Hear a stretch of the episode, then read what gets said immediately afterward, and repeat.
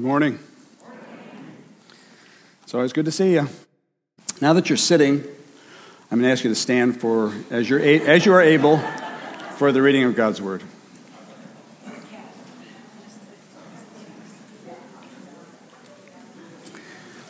It's a shorter passage this morning. Let's read together.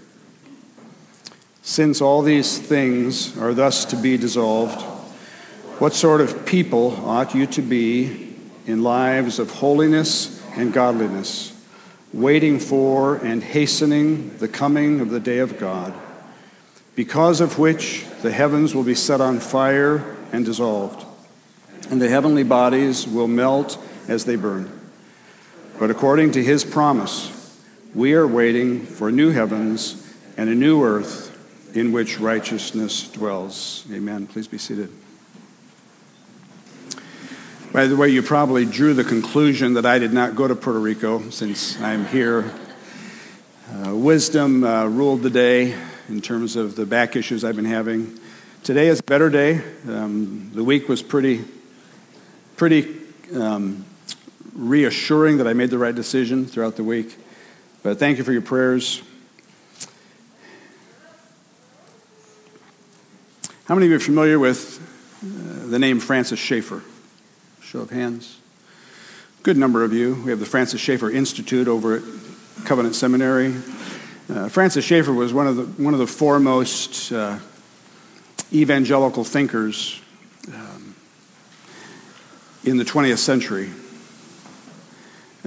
one of his greatest concerns was what he observed as being the decline of, of culture and uh, the values that were basically being undermined by relativism. Probably his foremost book on the subject was titled with the question How should we then live?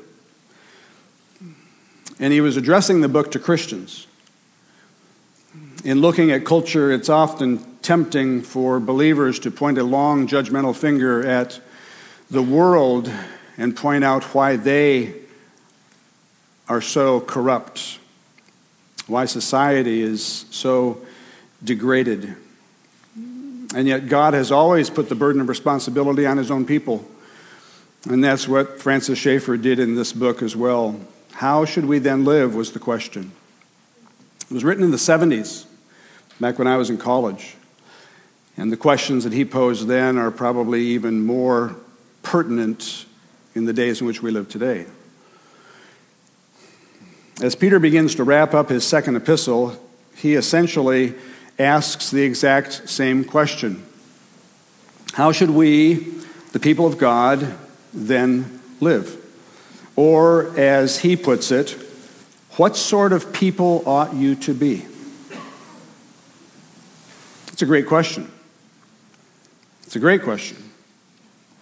And this morning we're going to find out how Peter, for his first readers, and how the Holy Spirit would answer that question for us.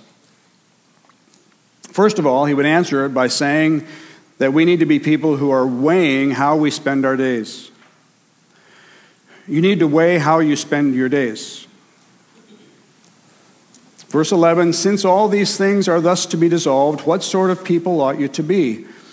That's a weighing question. You're weighing the question what sort of person am I, am, am I now? And what sort of person would God call me to be in light of the fact that all of these things are going to be dissolved? Now let's take that sentence and break it down into two parts the part before the comma and then the part after the comma. Since all these things are thus to be dissolved, which will occur, as Peter tells us, as does the rest of Scripture, with the coming of the day of God or the day of the Lord. Peter uses those two terms synonymously. He has said in chapter 3, verse 7 But by the same word, the heavens and earth that now exist are stored up for fire, being kept until the day of judgment and destruction of the ungodly. But the day of the Lord will come like a thief. Then the heavens will pass away with a roar. The heavenly bodies will be burned up and dissolved, and the earth and the works that are done on it will be exposed. And then verse 12 the coming of the day of God. because of which the heavens will be set on fire and dissolved, and the heavenly bodies will melt as they burn. He's referring to the end of the world as we know it today. I find it somewhat amusing that some people are obsessed with saving our planet, not knowing the prognosis for our planet spelled out by the creator of our planet himself. Now, don't misunderstand me, don't misquote me. We should be good stewards of the resources that God has given us. But don't you find it somewhat ironic that we're trying to save that which is going to be completely destroyed and transformed into something brand new? We know that. Jesus told his disciples, Heaven and earth will pass away, but my words will not pass away. So God's words will never pass away, but the heavens and the earth will. Now, that idea wasn't new with Jesus. You find it in the Old Testament. Psalm 102 Of old you laid the foundation of the earth, and the heavens are the work of your hands. They will perish, but you will remain. They will all wear out like a garment. You will change them like a robe, and they will pass away. But you are the same, and your years have no end. Malachi chapter 3. Who can endure the day of his coming? Who can stand when he appears? For he is like a refiner's fire. In other words, refining the gold, take the dross out of the gold. For behold, the day is coming, burning like an oven, when all the arrogant and all evildoers will be stubble. The day that is coming shall set them ablaze, says the Lord of hosts, so that it will leave them neither root nor branch. But for you who fear my name, the Sun of Righteousness shall rise with healing in its wings. You shall go out leaping like calves from the stall. Or Joel chapter 2. I will show wonders in the heavens and on the earth, blood and fire and columns of smoke. The sun shall be turned to darkness and the moon to blood before the great and awesome day of the Lord comes. And it shall come to pass that everyone who calls on the name of the Lord shall be saved. And so you got the, again the contrast of those who don't know the Lord versus those who do. Those who have been declared righteous versus those who continue in unrighteousness. Then the, the New Testament, 1 Thessalonians 5 For you yourselves are fully aware that the day of the Lord will come like a thief in the night. While people are saying there's peace and security, then sudden destruction will come upon them as labor pains come upon a pregnant woman, and they will not escape. But you are not in darkness, brothers, for that day to surprise you like a thief. 2 Thessalonians 1 when the Lord Jesus is revealed from heaven with his mighty angels in flaming fire, inflicting vengeance on those who do not know God and on those who do not obey the gospel of our Lord Jesus. And he continues. So you can take all of those scriptures and others and you can summarize several things about the day of the Lord. First of all, the highlight of the day of the Lord, or the day of the coming of God, is going to be exactly that the coming of our Lord Jesus back to the planet. It's going to be very different than his first coming. Very different. Secondly, for unbelievers, it will be unexpected, like a thief breaking into your house. And it will bring destruction. It'll be a terrible day for those who don't know the Lord. And then, thirdly, for those who are watching, who are awake, anticipating Christ's coming, for the people of God, doing the work given to them by God, it's going to be a great day. It's going to bring deliverance and rescue and salvation for those who love His appearing. Now, friends, I would suggest to you again this week, as I think I did last week, I don't think we think on these things nearly enough. Peter says, since all these things will be dissolved. In other words, since we've been given a preview of what's coming, how should we then live? Or how about this image? We've got Hannah and Shane back from Hawaii. Imagine a homeowner on the Big Island a couple weeks ago saying to his wife, You know, honey, since we know that we're right in the path of the lava flow of Mount Kilauea, I don't know, I still think we should continue with our plans to remodel the kitchen and put a pool in the backyard.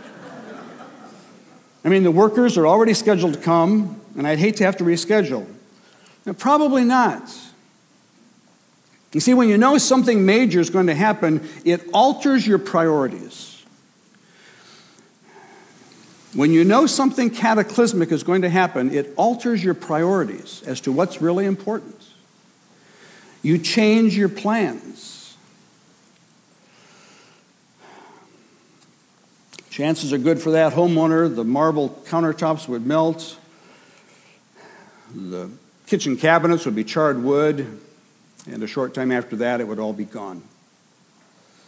Now, what does that mean for us? Well, it does not mean that we quit our jobs and move to Montana and join a commune where we spend our days gazing at the clouds. That's not what Peter's talking about. It does mean that we should weigh how we spend our days that God has given us. That we continue to do the work that God has assigned to each one of us. That each one of us fulfills our calling. And yes, you have a calling just as I have a calling. That you fulfill your calling to the glory of God with a greater sense of purpose because you know that these things are going to be dissolved. So Peter is saying, We've been given the long range forecast for planet Earth as we now know it, so that we can be all the wiser in how we invest our time and our resources and our energies, what we do with our relationships. And so Peter asks after that comma, What sort of people ought you to be? What a penetrating question that is. What sort of men, what sort of man ought you to be? Ladies, what sort of woman ought you to be? What sort of spouse? What sort of parent? What sort of neighbor? What sort of single adult? What sort of friend? What sort of believer in Jesus? What sort of follower of Christ ought you to be? You know, when you're reading your Bible, you don't want to jump over little words that you don't think are all that important, like the word ought. Definition of ought used to express duty or moral obligation. Ought. You see, friends, there is an oughtness to the Christian life. Once you come to know Christ, once you come to know the grace of God, once you're adopted into his family, once you become a member of God's household, there's an oughtness. There was an oughtness for my kids when they were living in my household. Because they bore my name. There is an oughtness for the people of God. Let me show you some examples, and I just picked a few. Luke 18, he told them a parable to the effect that they ought always to pray and not lose heart.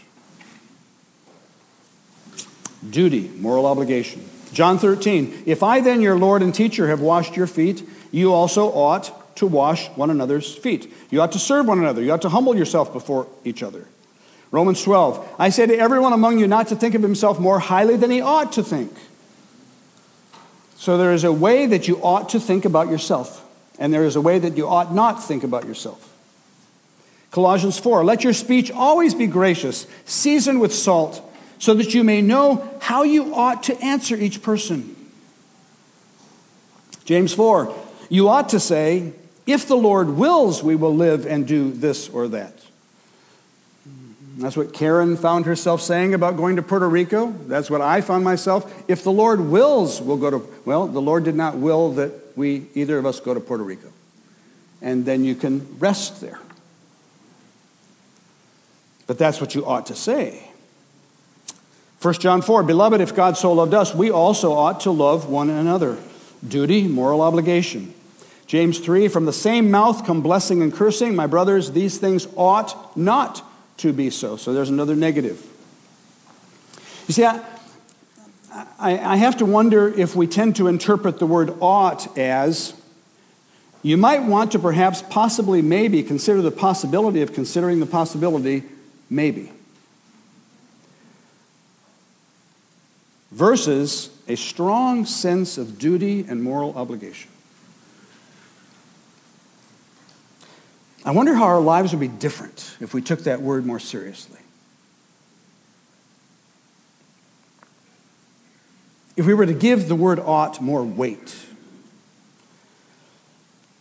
If our light factor, you know, you're the, you're the light of the world, Jesus said. If our light factor would increase, if it would intensify the strength of the battery within us, in our flashlights, if, and we would shine brighter to the world if we took ought more seriously. Especially since all these things are thus to be dissolved. And then Peter lays down two words that are to characterize a Christian from the word ought. What sort of people ought you to be in lives of holiness and godliness? And so, point number two, he's telling us that we are to be people who are walking in holiness and godliness. Now, in using those two words together, bumping them up against each other, holiness and godliness, he might be distinguishing between external actions and behavior, holiness, and internal attitudes and reverence for God, godliness. Or he may just be intensifying what he's talking about. Holy, set apart. If something is holy, it is set apart for and dedicated for a purpose. Godly, like God. Holiness, godliness. The word holy is an important word in your Bible, by the way. 611 times you'll find it. 431 in the Old, 180 in the New Testament. That's a lot. We know that God and everything pertaining to God is holy, which means God is completely separated from sin, wickedness, and evil, and that He is devoted to the good and the honor of His own name, which is totally appropriate for God. Now, in the Old Testament, the tabernacle portrayed the holiness of God. It was a place separate from the sinfulness of the people of Israel it was a place separate from the evil and sin of the world at large. The first room in the tabernacle, that first large section that you see up there on the screen, was called the holy place.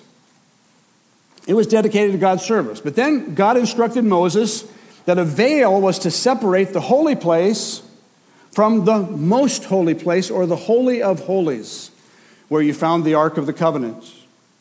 The Holy of Holies was most separated and most fully devoted to God's service.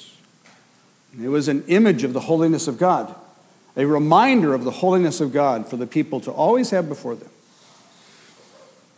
And then you read through the scriptures that wherever God dwelt was considered to be holy. Psalm 24 Who shall ascend the hill of the Lord? Who shall stand in his holy place?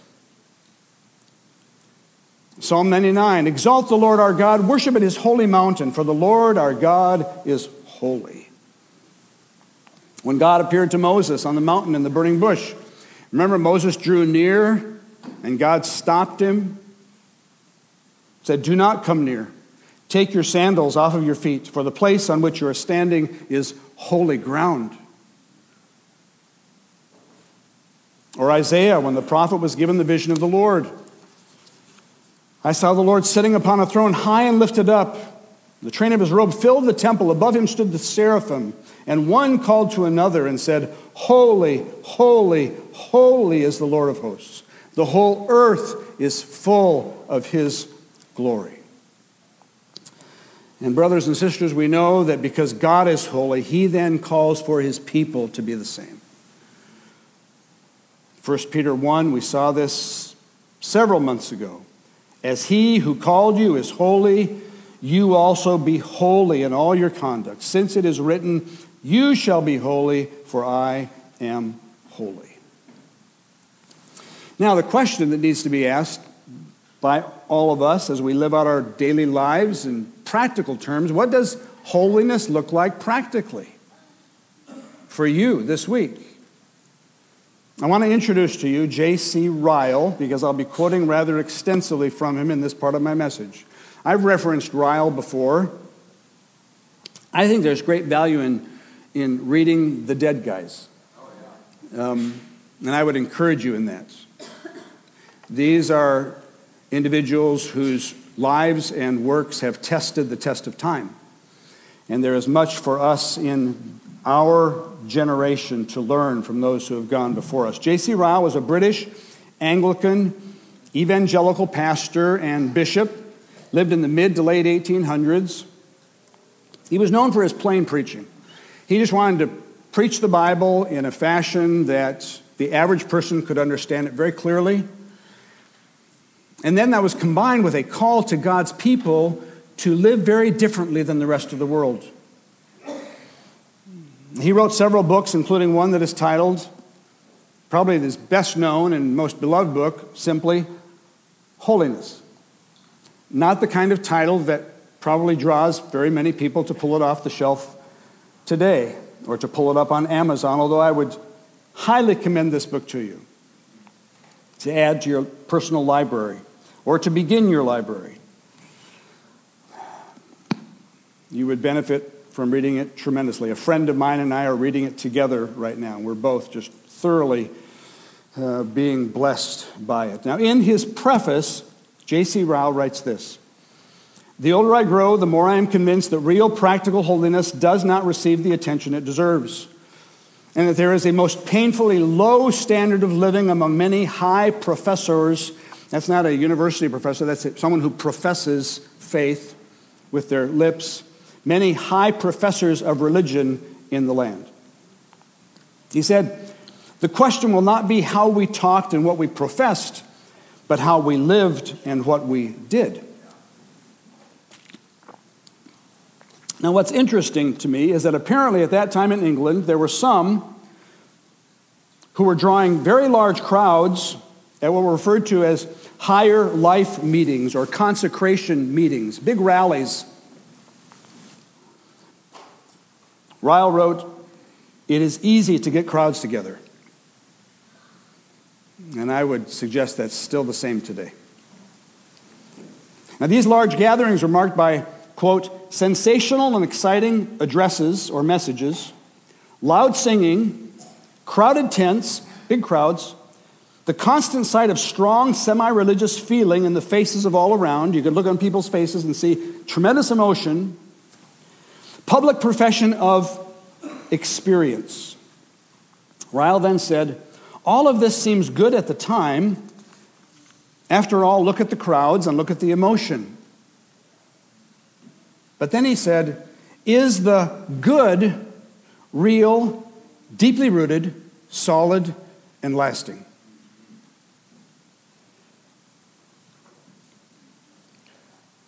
You see, there are a lot of really large gatherings going on around the world today in the name of Jesus. If J.C. Ryle were alive today, he would ask the exact same questions.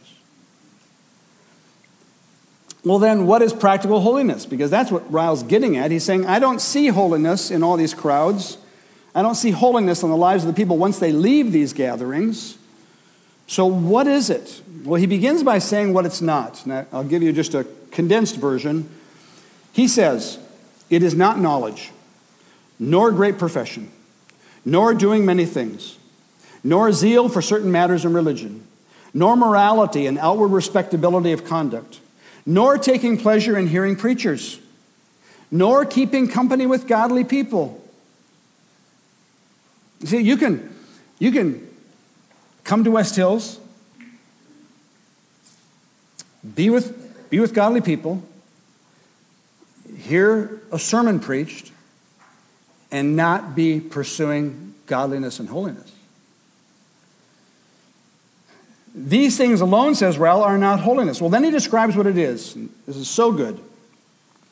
Holiness is the habit of being of one mind with God, according as we find his mind described in Scripture. It is the habit, the habit of agreeing in God's judgment, hating what he hates, loving what he loves. Boy, that's just so simple. Holiness is hating what God hates and loving what God loves. And measuring everything in this world by the standard of His Word. Then he concludes A holy man will endeavor to shun every known sin and to keep every known commandment.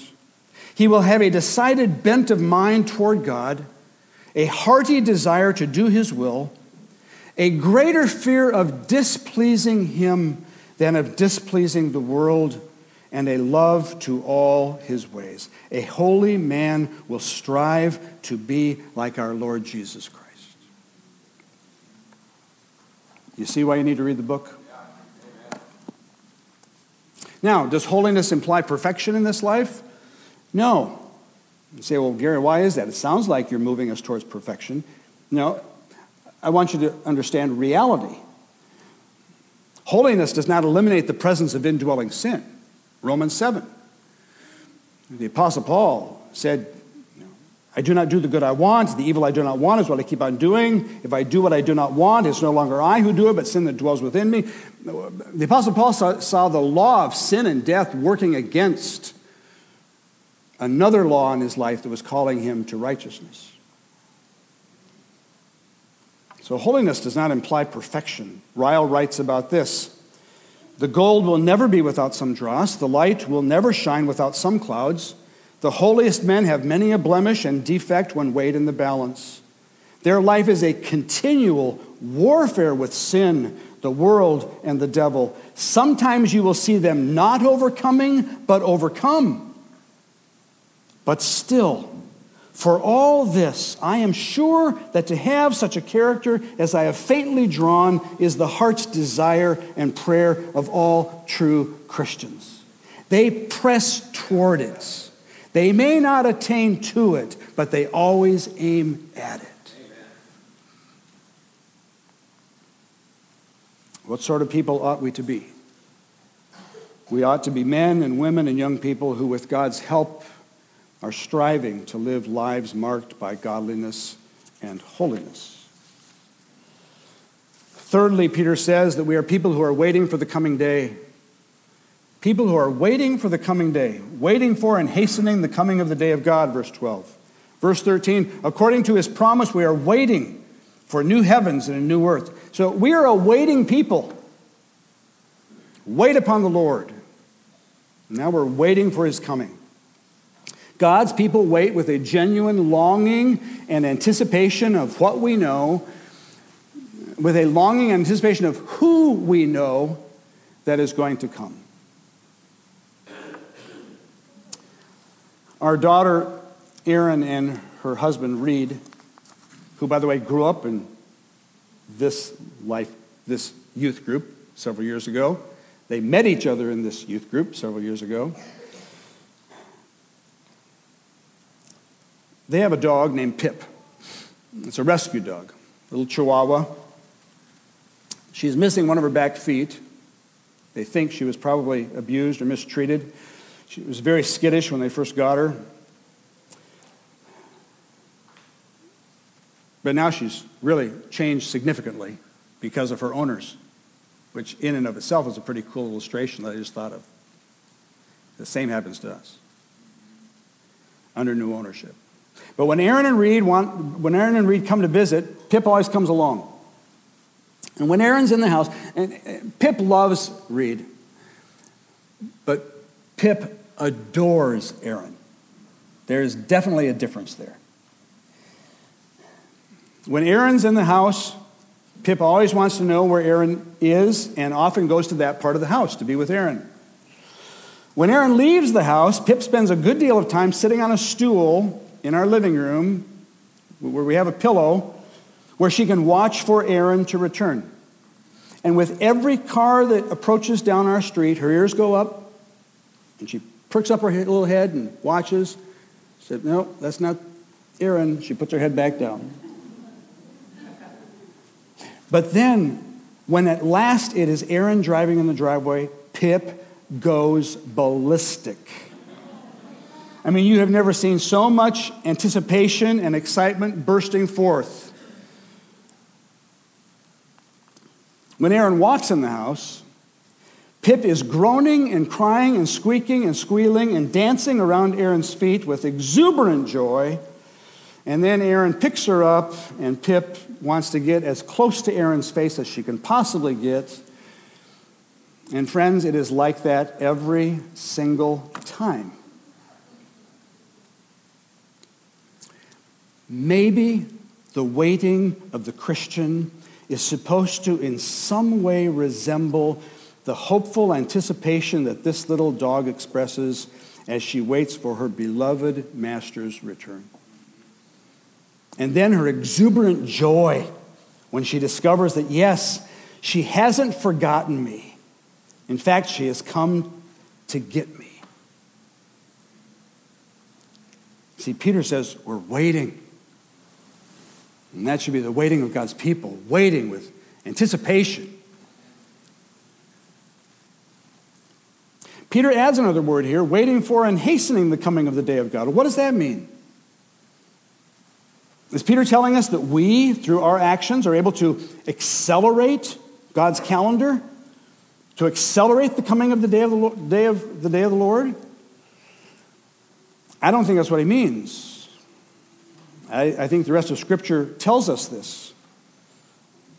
You see, if the coming of the day of God were dependent upon our faithfulness or lack thereof, it would mean that every generation of God's people prior to the generation at the time of Christ's return failed to get the job done.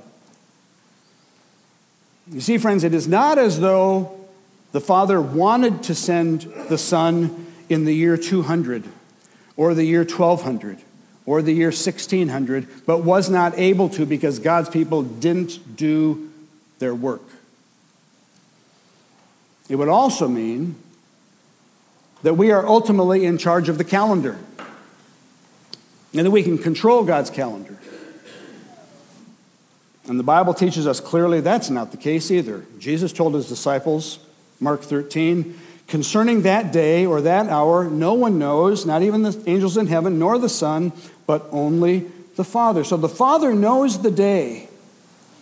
The Father knows the hour when he is going to tell the Son it's time to return. Acts chapter 1 It is not for you to know times or seasons that the Father has fixed by his own authority. So that day is fixed. You see, friends, you always want to allow Scripture to interpret Scripture. And Scripture says God, in His sovereignty, has determined the day and the hour of our Lord's return. So then, what does it mean that we are waiting for and hastening that day?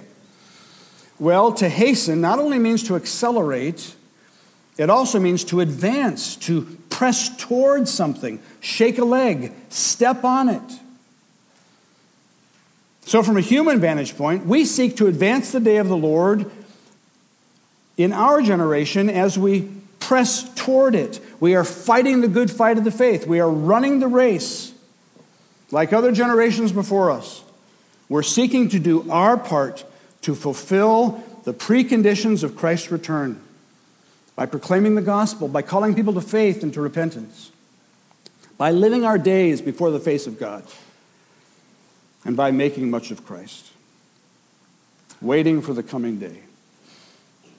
And then lastly, Peter tells us here what sort of people ought you to be? You ought to be people who are welcoming the prospect of a brand new earth. Verse 13, but according to his promise, we are waiting for new heavens and a new earth in which righteousness dwells.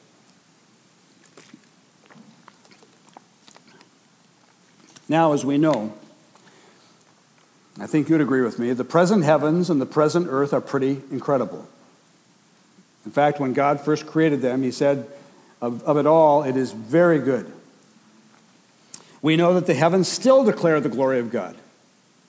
Just go outdoors away from the city on a starry night and look up at the sky. The heavens are declaring the glory of God, night after night after night, in every possible language that the world knows. We know that the whole earth is full of His glory, the Bible says. We know from Romans 1 that God's invisible attributes have been clearly perceived since the creation of the world in what God has made. You can see, you can see the handiwork of God. And so the heavens and the earth, as they are now, still bring glory to God. Like a great painting by, a, by a, an artist or a great sculpture brings glory to the artist. But ever since the fall, the earth has been in turmoil. Not just humanity has been in turmoil. We know that, don't we? We know that humanity is in turmoil. All you have to do is watch the news or look at your own life. But creation has been in turmoil. Romans 8.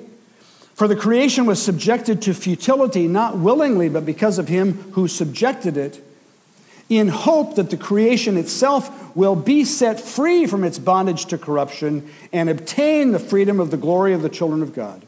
For we know that the whole creation has been groaning together in the pains of childbirth until now.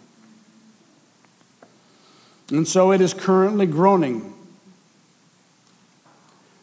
But the day is coming when it will be set free from its bondage to decay. And so, all these words that Paul and Peter and the other writers of Scripture use dissolve, burn, be set free they convey the idea that God is going to bring about a cataclysmic transformation of the heavens and the earth. There's going to be a new earth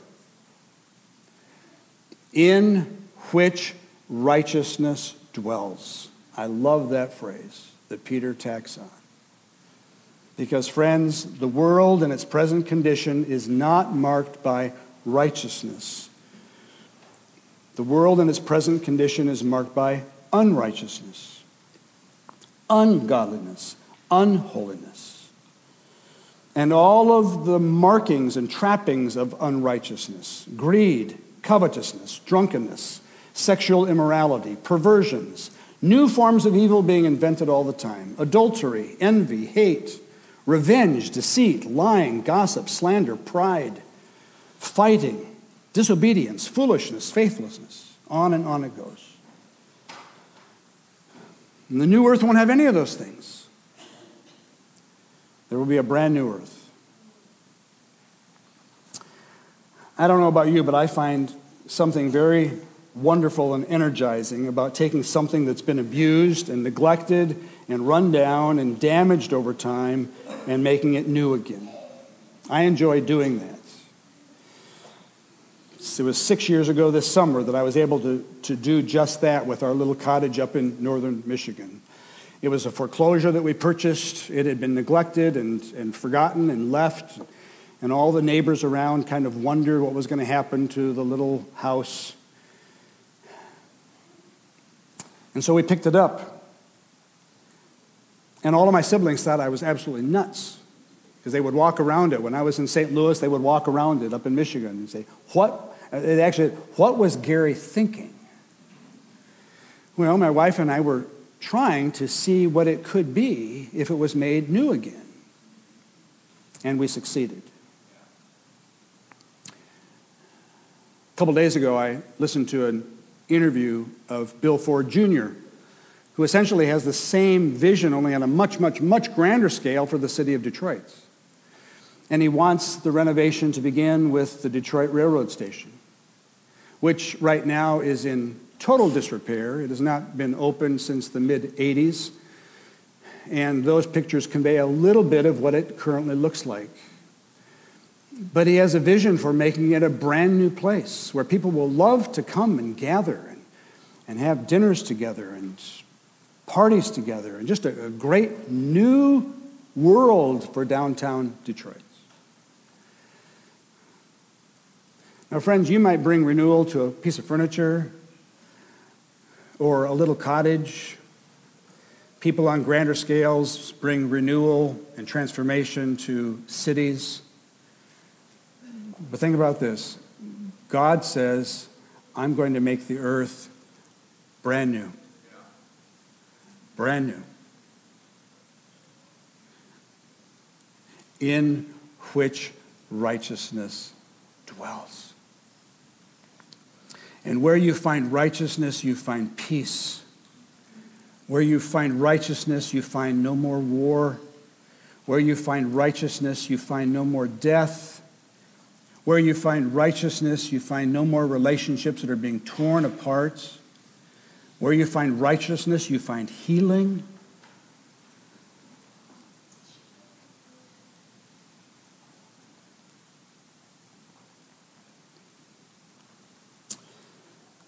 I want you to close your eyes. I want to read a couple of passages of Scripture just to remind you from God's Word what we who know the Lord are looking forward to and waiting for and anticipating and doing it in such a way that it will promote godliness and holiness in our lives and desire for those we know who do not know Jesus to be a part of this on that great day. Then I saw a new heaven and a new earth. For the first heaven and the first earth had passed away. The sea was no more. I saw the holy city New Jerusalem, coming down out of heaven from God, prepared as a bride adorned for her husband. And I heard a loud voice from the throne saying, Behold, the dwelling place of God is with man. He will dwell with them, and they will be his people.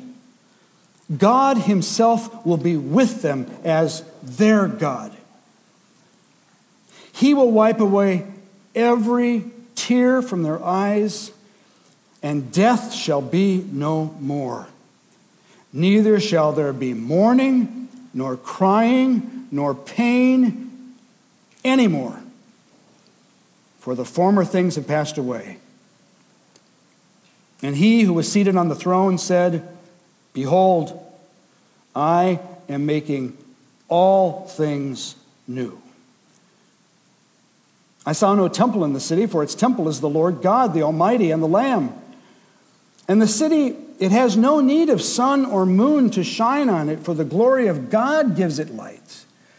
And its lamp is the Lamb. By its light will the nations walk, and the kings of the earth will bring their glory into it, and its gates will never be shut by day. There will be no night there. They will bring into it the glory and the honor of the nations. Nothing unclean will ever, ever enter it, nor anyone who does what is detestable or false, but only those who are written in the Lamb's book of life. Brothers and sisters, that is what we are waiting for. Let's pray.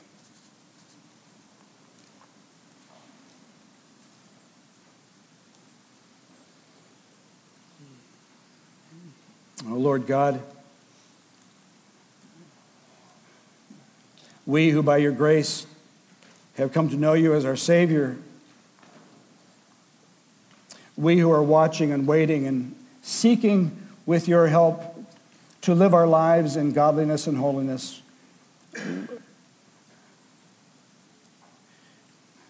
we long for that day. In our best moments, we long for that day. Lord, we know that the years that you give us now are training us. We are to train ourselves in godliness. We are to put off those things that have to do with darkness. We are to put on those things that have to do with light and life. So I pray for myself. I pray for my brothers and sisters.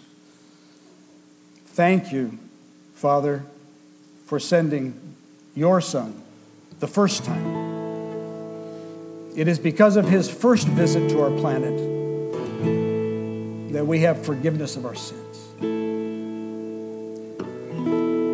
It is because of his first visit that we know what love is.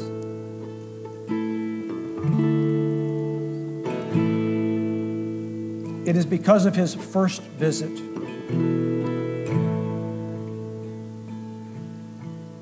that we are now the people of God. And now, Lord, we wait.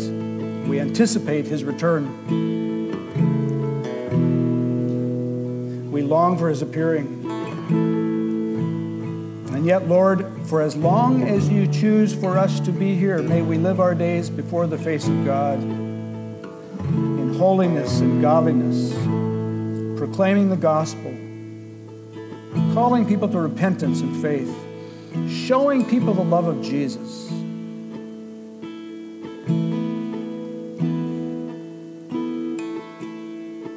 We do love you, Lord. Give you thanks and praise. And even as we observe the Lord's table today, we do so with anticipation for that day when we will be with you.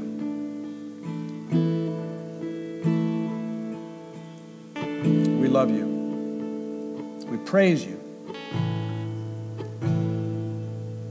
We pray in Christ's name. God's people agreed by saying, Ushers, please come.